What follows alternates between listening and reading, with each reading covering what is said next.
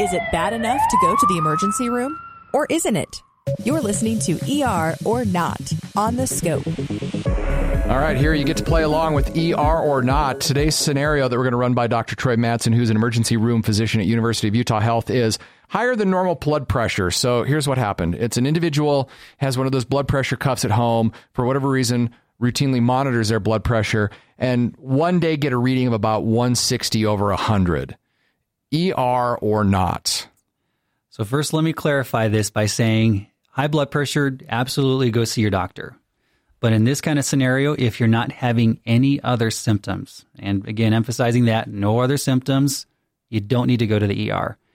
We very often will see people in the ER who come in with exactly this sort of thing that happens. They have a blood pressure cuff at home or they go to the grocery store and check their blood pressure and it's say 160 over 100 or 180 over 110. And as a reminder, what's normal? So, uh, you know, normal blood pressure would be, say, 120 over 80. All right. Or something within that range. You know, most people, healthy people, are going to have something around there.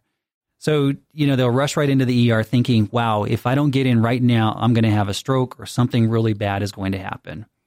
Oftentimes, you know, we'll check some tests on them, make sure things are okay. But quite honestly, a lot of those tests we're doing, primarily because they're in the ER and we want to say, hey, we're offering something, we're just going to make sure this stuff's okay.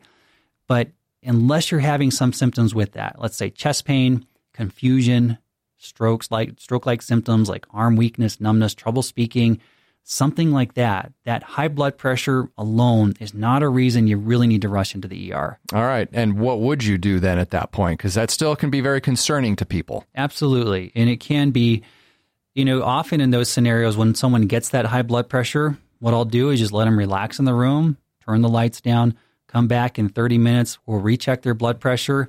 And it's, let's say it went from 180 down to 150 or 140. I'd say 90% of the time that's what happens. So if this happens to you and you don't have any other symptoms with it, it's just, it's really not a reason to have to rush into the ER where you're going to have to wait in the waiting room forever, sit in a room, maybe get some tests done, sit around for several hours. And then at the end of it all, we say, go follow up with your doctor. Have a question about a medical procedure? Want to learn more about a health condition? With over 2,000 interviews with our physicians and specialists, there's a pretty good chance you'll find what you want to know. Check it out at thescoperadio.com.